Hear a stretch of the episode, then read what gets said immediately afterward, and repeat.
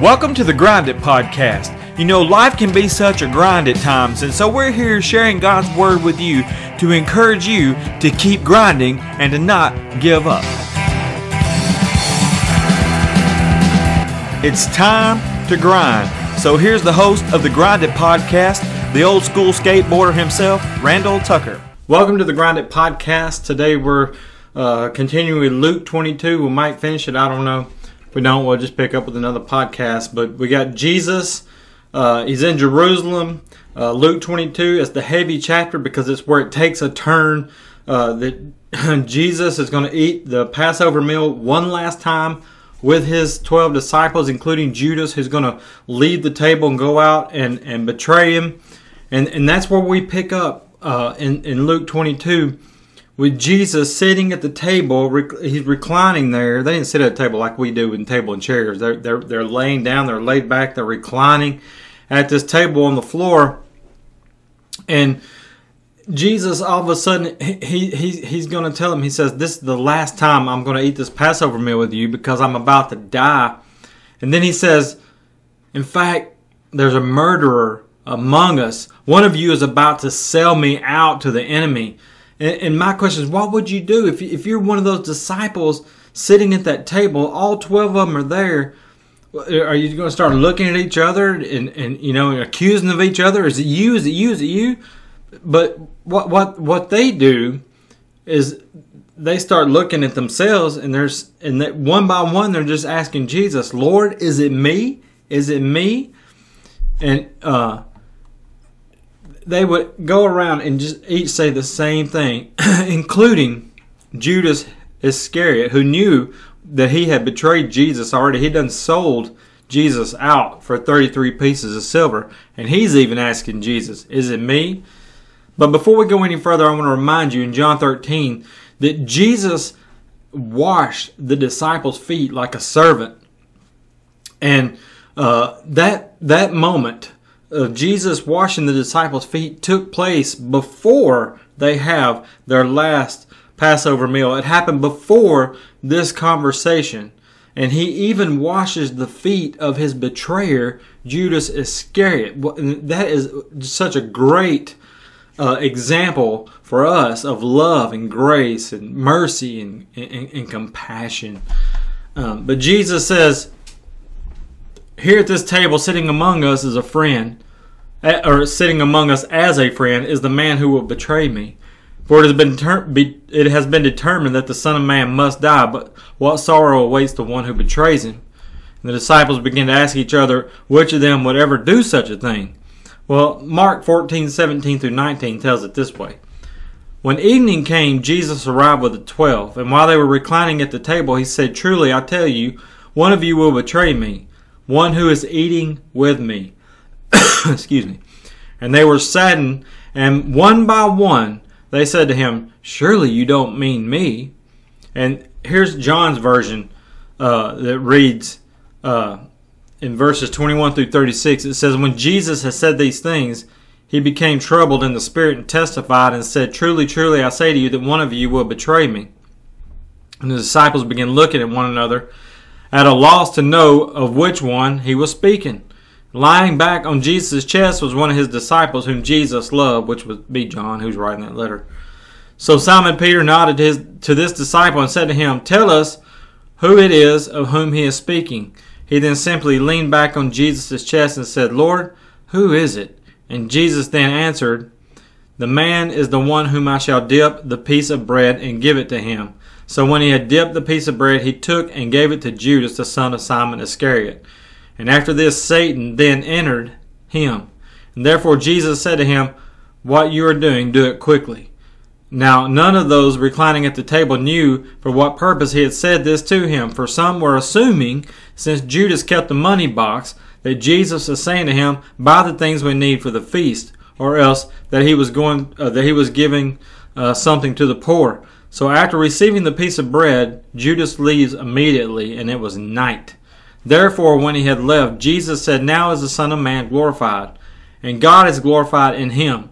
If God is glorified in him, God will also glorify him in himself and will glorify him immediately. Little children, I am still with you a little longer. They don't know how much longer, but it ain't very long. You will look for me, and just as I said to the Jews, now I also say to you, where I am going, you cannot come. I am giving you a new commandment that you love one another, just as I've loved you, that you also love one another. By this, all people will know that you are my disciples, if you have love for one another. And Simon Peter said to him, Lord, where are you going? And Jesus answered, Where I'm going, you cannot follow me now, but you will follow later. And so it seems as though these guys are, you know, they're genuinely concerned about what's going on with Jesus, but it is safe to say that they were all totally confused, except for Judas. He knew because he'd then sold Jesus out for 33 pieces of silver. He knew what he was going to do when he got up from that table. But the other 11 had no idea. Uh, even though they had the Old Testament scriptures and all the prophecies to study, even though they've had Jesus uh, traveling with them on a daily basis for three to three and a half years, and he's telling them, This is going to happen. I'm going to be betrayed. I'm going to die uh, in the hands of evil, sinful men. They did not understand it, they did not get it. Th- this was God's will for Jesus that he had to drink the cup of suffering to become the once and for all sacrifice to pay the penalty for our sin. But their focus didn't stay. This is what amazes me. You, you would think that they're genuinely concerned about Jesus, but their focus didn't stay on Jesus very long because when Jesus started talking about the kingdom of God, the disciples become greedy and selfish, if you will, and they started talking about who among them is, is going to be the greatest in God's kingdom. And, and it makes me think of someone who has uh, like a terminal illness and they're laying there suffering and they're trying to make it another day and to see their loved ones. And while their loved ones are gathered around them in the room they all begin talking about how I want this object and I want that object and, and, and how can we divide this and how much money are we getting? And and and, and, and instead of waiting for the person is gone to do this they in, in showing in showing their concern for their loved one that's laying there trying to stay alive they're they're they're, completely greedy they're completely selfish and and they're talking about all this stuff that they're going to get uh, when the loved one has passed away. And, and that's what I think about when when I read this passage. And then it says uh, Luke says Jesus told them in this world kings and great men lord over it uh, lord over their people, yet they are called friends of the people. But among you it'll be different. To those who are the greatest among you should take the lowest rank, and the leader should be like a servant. Who is more important, the one who sits at the table or the one who serves? The one who sits at the table, of course, but not here, for I am among you as one who serves. Jesus said, I'm greater than all of you put together and I'm sitting at this table with you, but I have showed you the example that you should be, not like these religious leaders out here. Don't be like them. Be like me. And I have taken on the form of a servant, and I'm telling you how to, to be when I'm gone. And you should be like a servant if you want to be great in my kingdom. And so Peter's going to try to be big, bad, and bold, and he's going to stand up among the group and he tells Jesus, he says, Look, I, will never deny, I'll die with you, dude. And, and, and uh, Jesus looks at Peter and he says, Simon, Simon, Satan has asked to sift you each like wheat. But I have pleaded in prayer for you, Simon, that your faith should not fail. So when you have repented and turned to me again, strengthen your brothers. And Peter said, Lord, I'm, I'm ready to go to prison with you, even die with you. But Jesus said, Peter, let me tell you something. Before the rooster crows tomorrow morning, you'll deny me three times that you even know me. That absolutely blows my mind that Peter would do such a thing. As, as outspoken as he is, and, and you are, it was Peter who stood up and said, You are the Christ. You are the Messiah, the Son of the living God. That was Peter that made that profession. And Jesus even said, My Father gave that word to you. Uh, Peter had special privileges that that the other nine didn't have. Peter, James, and John got to go. They got to see the transfiguration. They got to do uh, special things with Jesus that the other nine did not have. And and here's Jesus telling Peter, "Hey, before the rooster crows in the morning, you're going to deny that you even know me three times. And in Matthew chapter 6, uh, 26, verse 35, Peter says, No! He's, he's the big exclamation point. He, he's adamant. No! Peter insisted, Even if I have to die with you, I will never deny you. And get this. And all the other disciples vowed the same. All 11 that are left, because Judas is left, they all said, We will die with you. And we all know Peter did exactly what Jesus said that he would do. That he would do. He denies Jesus three times.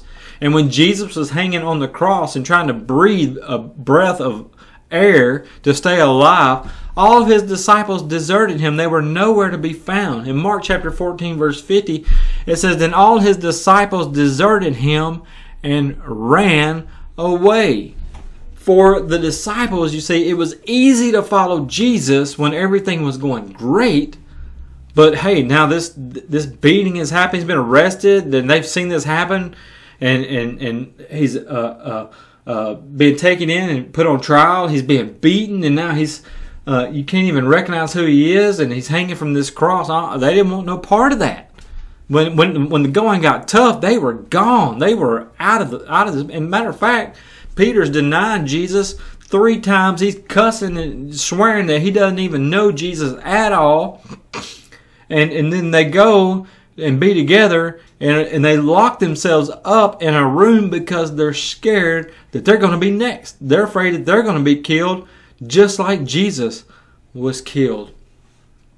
And so uh, it's it, it's really easy for us today. You, you hear people going, I'm on the mountaintop, I'm on the mountaintop, and, and, and life is good. And so it's easy to follow Jesus when everything is going great. But the moment, you know, Jesus says, hey, pick up your cross daily and follow me if you want to be my disciple. Well, we don't want to pick up our cross because that's painful and that's where death occurs.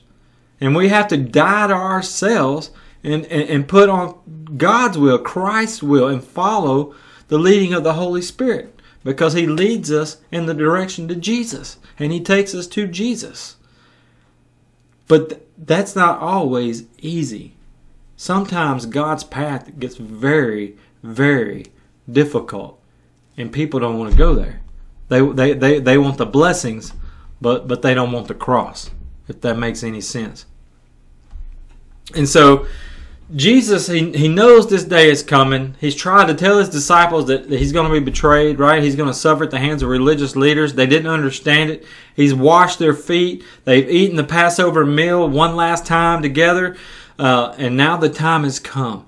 Jesus is about to be arrested in the Garden of Gethsemane, Gethsemane, which is signaled by a kiss from Judas, who uh, was one of one of Jesus' handpicked disciples. And Luke says in verse 39, and following. He says, Then accompanied by the disciples, Jesus left the upstairs room and went to the usual, uh, went as usual to the Mount of Olives. And there he told them, Pray that you would not give into temptation. And he walked away about a stone's throw and knelt down and prayed, Father, if you are willing. So we get to hear Jesus' prayer. Father, if you are willing, please take this cup of suffering from me. Yet I, I want your will to be done and not mine. Then an angel from heaven appeared and strengthened him and he prayed more fervently, and he was in such agony of spirit that his sweat fell to the ground like great drops of blood. And you can do a Google search on that. Capillaries are bursting. This is absolutely possible to happen from the anxiety uh, that somebody's going through. Uh, and Jesus was going through great anxiety here because uh, he's about to, to suffer a horrific death. And so Luke says that he prayed more fervently, and he's in such agony of spirit that his sweat falls to the ground like great drops of blood. At last he stood up again and returned to his disciples, only to find them asleep, exhausted from grief. And so he says, Why are you sleeping? Get up and pray so that you will not give in to temptation. Let me share a few thoughts from that passage and we'll look at another passage. But I don't want you to miss this.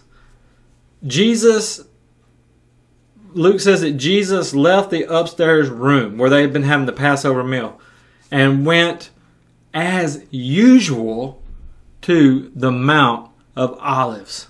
So while he was there in Jerusalem, Jesus made it a habit to go to the Mount of Olives. Maybe to be alone, maybe to spend some time with the Father, maybe to get his disciples off to the side and have discussions with them.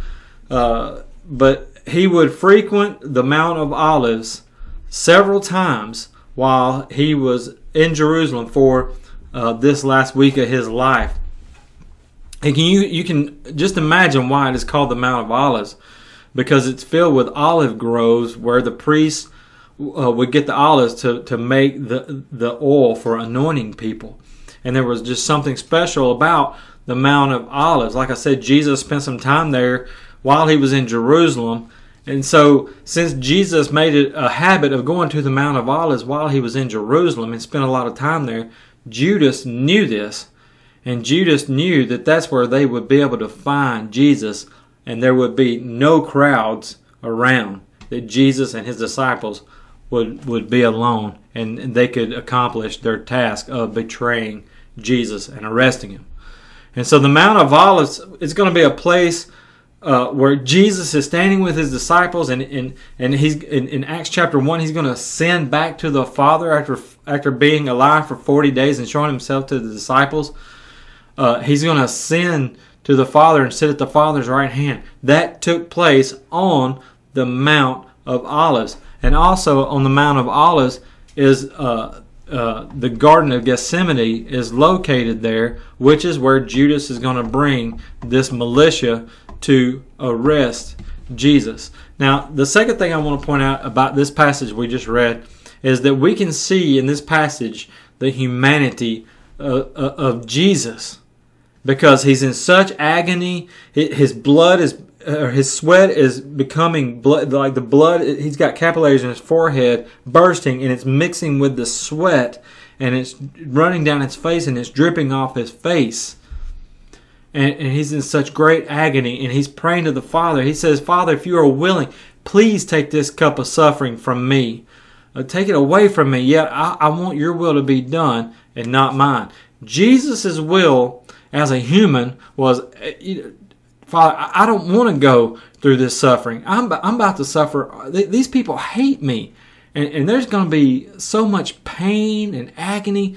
I'm going to be beaten to a, a, pulp that where people don't even recognize me because that's a prophecy that Isaiah had given in Isaiah 52 toward the end of the chapter. And so he knows what's awaiting him and he knows the pain that he's about to bear. And, and so his flesh is saying, I, I don't want to go through this. And if there's some other way, can we can we do that way?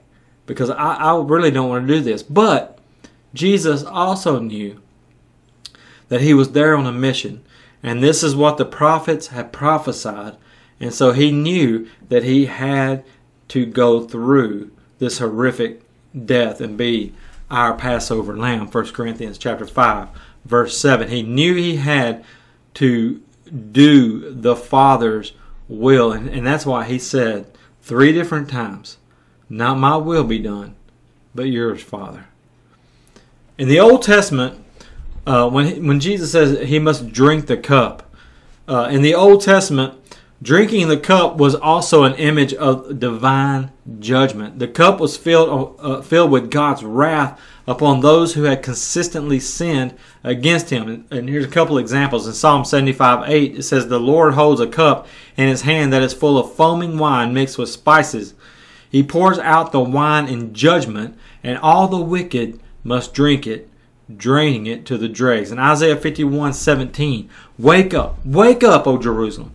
You have drunk the cup of the Lord's fury. You have drunk the cup of terror, tipping out its last drops. And there's other passages that you can look up on your own about the cup of suffering. Paul even mentions uh, having to drink the cup of suffering over in the New Testament.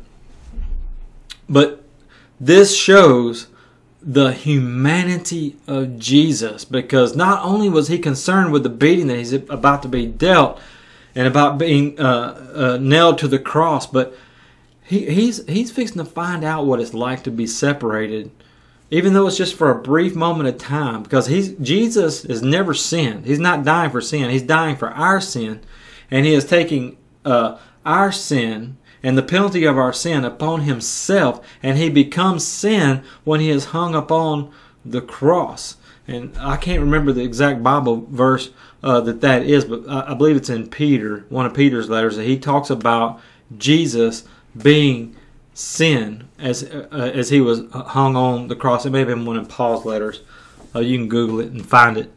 Uh, but he became sin when he hung up on that tree because cursed is any man who hangs upon the tree. And so, though Jesus never sinned, he became sin because he had to pay the price for our sins. And he put our sin on his shoulders. And, and he carried the weight of our sin. And so he had to drink the cup of suffering. That's exactly what he did. And so, three times he's going to ask the Father if there's another way. And God just doesn't answer. And Jesus knows this is the only way. And so he, he goes through with it. Thank you, Jesus, for, for what you've done for us for going through with it, for not calling the legion of angels to rescue you as you very well could have. You could have said, "No, this is too too much, too much pain. I'm not doing that. I'm not going through this." But you did, and so we thank you for dying in our place and, and shedding your blood and giving us hope from that empty tomb and making a way for us to be reconciled with the Father. So thank you, Jesus, for what you've done. The third thing I want to point out is this it's really a question. Uh, have you ever cried so much or been filled with so much grief that that you just, I mean, literally just crashed? You you you were you cried yourself to sleep, or you had so much grief grief that you, you just fall asleep. You had to go take a nap. I remember uh, when my father-in-law passed away. I preached his funeral, and and I exhausted so much of myself in that funeral and seeing the grief of uh, my family members, it just wore me out. And and as soon as we got home, I, I had to go literally lay down and take a nap because I was physically exhausted from the grief. Uh, it, it, even though it's a joyous occasion when somebody knows the Lord, it still hurts when a friend or a loved one passes away. And if you're having to preach that funeral, it, they're they're not sometimes they're not very easy to do, especially when it's it's family. But uh, Jesus finishes his prayer and he goes back to his disciples to check on them, maybe to get some support from them. But what are they doing? they're not there to support him. They're all asleep, every one of them. And and Luke Luke points out the reason why they're asleep. He says it is because of their grief. And, and, and they are worn out from the grief that Jesus has told them, I'm not going to eat this supper, this meal with you anymore from this day forward until we eat it again in my Father's kingdom. You're not going to. They're they're they're they're scared to death. They don't understand what's going on, and they're full of grief and they're sad because they're they're they're, they're losing Jesus, and they they just seen him uh, uh, there for the last time, and, and he's about to be arrested and and, and crucified, and and that's what Luke's going to end. Uh, we're getting toward the end of the chapter. Um, but Luke ends this chapter with Jesus' betrayal and his arrest. It says, But as, even as Jesus said this, a crowd approached, led by Judas. That had to be heartbreaking for the other 11 disciples. They're, they're, they're scratching their heads and saying, oh, now we understand where you went. You went and got this army of people. What, I mean, what, what are you doing, dude? This is Jesus. This is our, our best friend. Why, why are you doing this? I mean, there's no telling what kind of thoughts they had going through their mind. But Luke says, as Jesus said this, a crowd approached, led by Judas, one of the twelve disciples, and Judas walked over to Jesus to greet him with a kiss. But Jesus said, Judas, would you betray the Son of Man with a kiss? When the other disciples saw what was about to happen, they exclaimed, Lord, should we fight? We brought swords.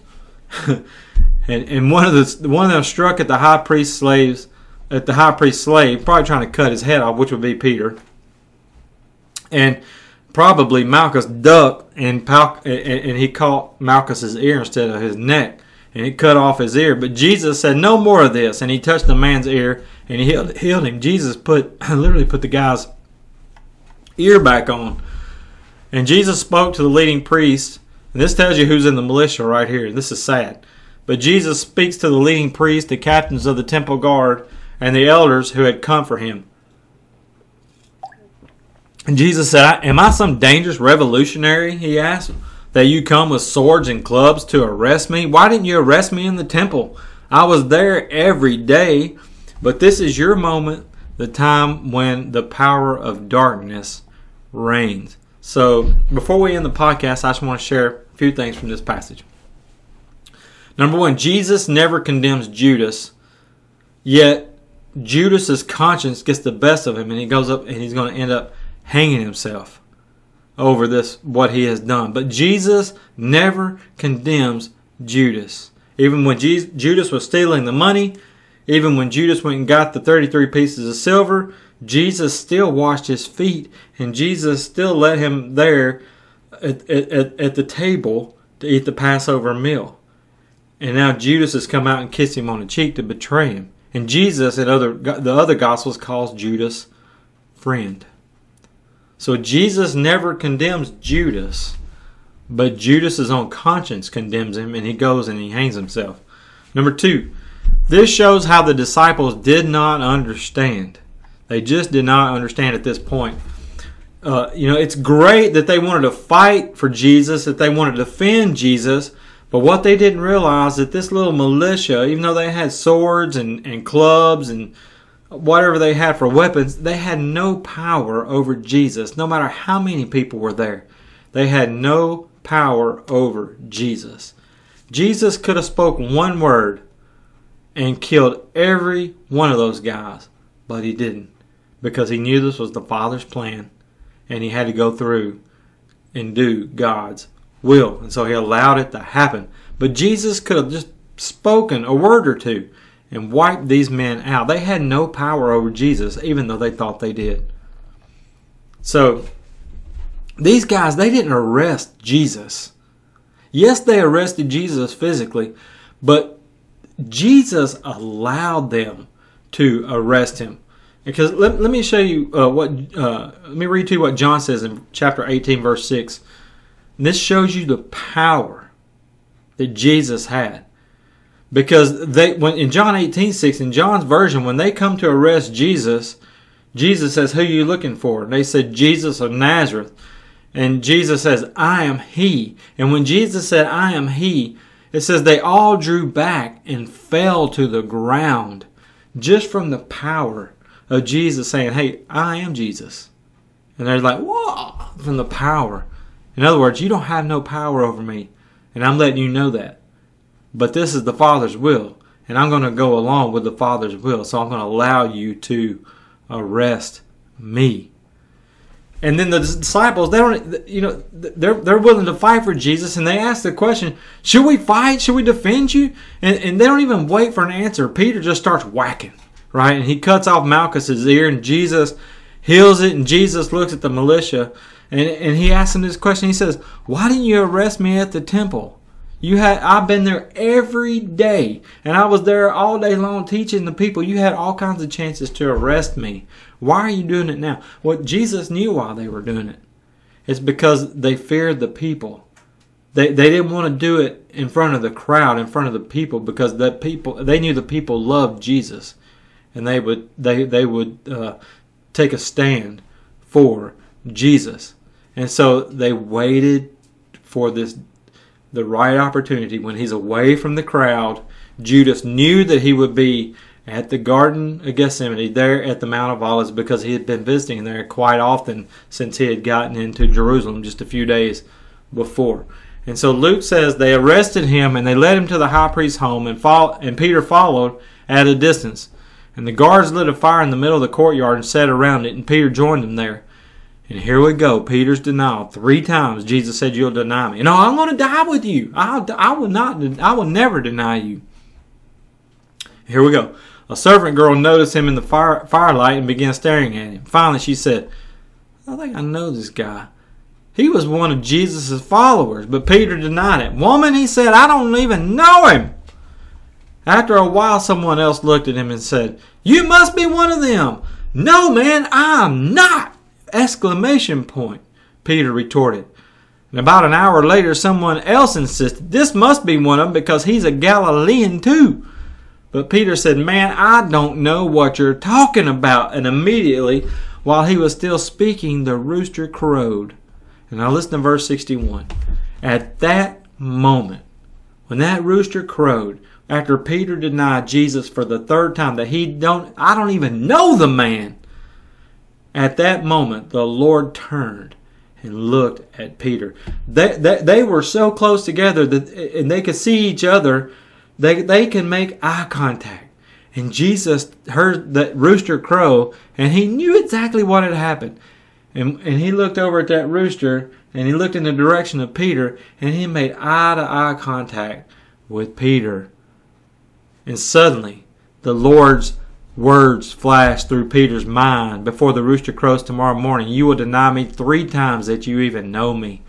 And Peter left the courtyard weeping bitterly. You see, the difference between Peter and Judas is that Peter repented and came back to Jesus. That's why we find after Jesus' resurrection, uh, he goes to the beach and there's some boats out there fishing. It's Peter and the disciples and and, and they the, Jesus has got some fish grilling on the fire, and he tells the guys to come on in with the catch that they've made, and they realize it's Jesus, and they rush to the shore, and they had this conversation, and three times Jesus asked Peter, because Peter's there, present with the other disciples, and he asked him three times, "Do you love me?" And, and, and, Peter would say, "You know, I, am I'm I'm I'm your best. I'm a good friend. I love you like a friend." And uh, and so we know that Peter repented, and we know that that, G, that Peter came back to Jesus. But Judas, as far as we know, never repented, and he certainly never come back because he runs off and hangs himself. The closest thing that we have to Judas repenting is him throwing the money back to the religious leaders. But in my opinion, if Judas would have came back to Jesus and said, "I am so sorry," when Jesus was hanging on that cross and if Judas would have just had the guts and the, the balls, if you will, to, to come up to Jesus and say, I'm so sorry for doing this to you, Jesus would have forgiven him right there on the spot. But Judas chose to go out and hang himself and never come back to Jesus. Uh, it says in verse 63 the guards in charge of Jesus began mocking and beating him, and they blindfolded him and said, Prophesy to us who hit you that time? Well, you know what? Jesus knew their names. He knew everything under them. Uh, he, he knew everything about them, and yet he said nothing. He did nothing. He just allowed it to happen. And this is what the Bible calls meekness. And meekness is not weakness. Meekness is power under control. That's what Jesus had. He had power under control. And it says they hurled all sorts of terrible insults at him. And at daybreak, all the elders of the people assembled, including the leading priests and the teachers of religious law. And Jesus was led before this high council, and they said, "Tell us, are you the Messiah?" See, they're big and bad and bold because they, they've arrest, they have accomplished their goal. They've arrested this man who claims to be from God and who is the Messiah, or claims he's the Messiah. And so they're showing them, they're showing Jesus their power now. Tell us, are you the Messiah? Uh, but he replied, If I tell you, you won't believe me. And if I, que- if, if I ask you a question, you're not going to answer. But from now on, the Son of Man will be seated in the place of power at God's right hand. And they all shouted, So you are claiming to be the Son of God? And he replied, You say that I am. Why do we need any other witnesses? They said. We ourselves heard him say it. And what we find out going on here is a mockery of a trial. Not a real trial, but a mockery of a trial. They have put words in the mouth of Jesus because he did not say, I am from God, I am the Son of God. They said it. And Jesus said, You say that I am. And so they have put words in the mouth of Jesus, and he knew that there was no use in arguing with them because he, he was right. They, they had been waiting for this opportunity for around three years. They've been trying to stone him. They've been trying to push him off the cliff. They've been trying to kill him for a while now. And now they have their opportunity. And Jesus says, There's nothing I can say that's going to change this moment. Let's just get it over with. I'll keep quiet and I'll let you have your way. They think that they're in control, but what they don't realize is that God was still literally in control and they were being used to carry out his plan to save humanity, us, from our sins. And I want to end with John chapter 10, 14 through 18, the words of Jesus when he said, I am the good shepherd. I know my own sheep and they know me, just as my Father knows me and I know the Father. So I sacrifice my life for the sheep. I have other sheep too that are not of the sheep. I'm talking about the Gentiles. I must bring them also. They will listen to my voice, and there will be one flock with one shepherd. And we see that in the church. One. Oneness. Unity. Paul says, in, I believe it's in Galatians 3, that there are no more Jews, there are, there are no more Gentiles. We are all one in Christ Jesus. Jesus says, The Father loves me because I sacrificed my life so I may take it back again. No one can take my life from me. I sacrifice it voluntarily. Those guys had no uh, power or authority over Jesus. He could have spoke a word and wiped them off the face of the earth, turned them to a dust in a blink of an eye. But he allowed it to happen because he knew it was the Father's plan. And he says, I sacrifice my life uh, voluntarily. For I have the authority to lay it down when I want to, and I also have the authority to take it up again, Jesus said. For this is what my Father has commanded. And so here we are almost at the point of the cross. And and as we end today's podcast, I just want to say a prayer and thank Jesus for what he's done for us.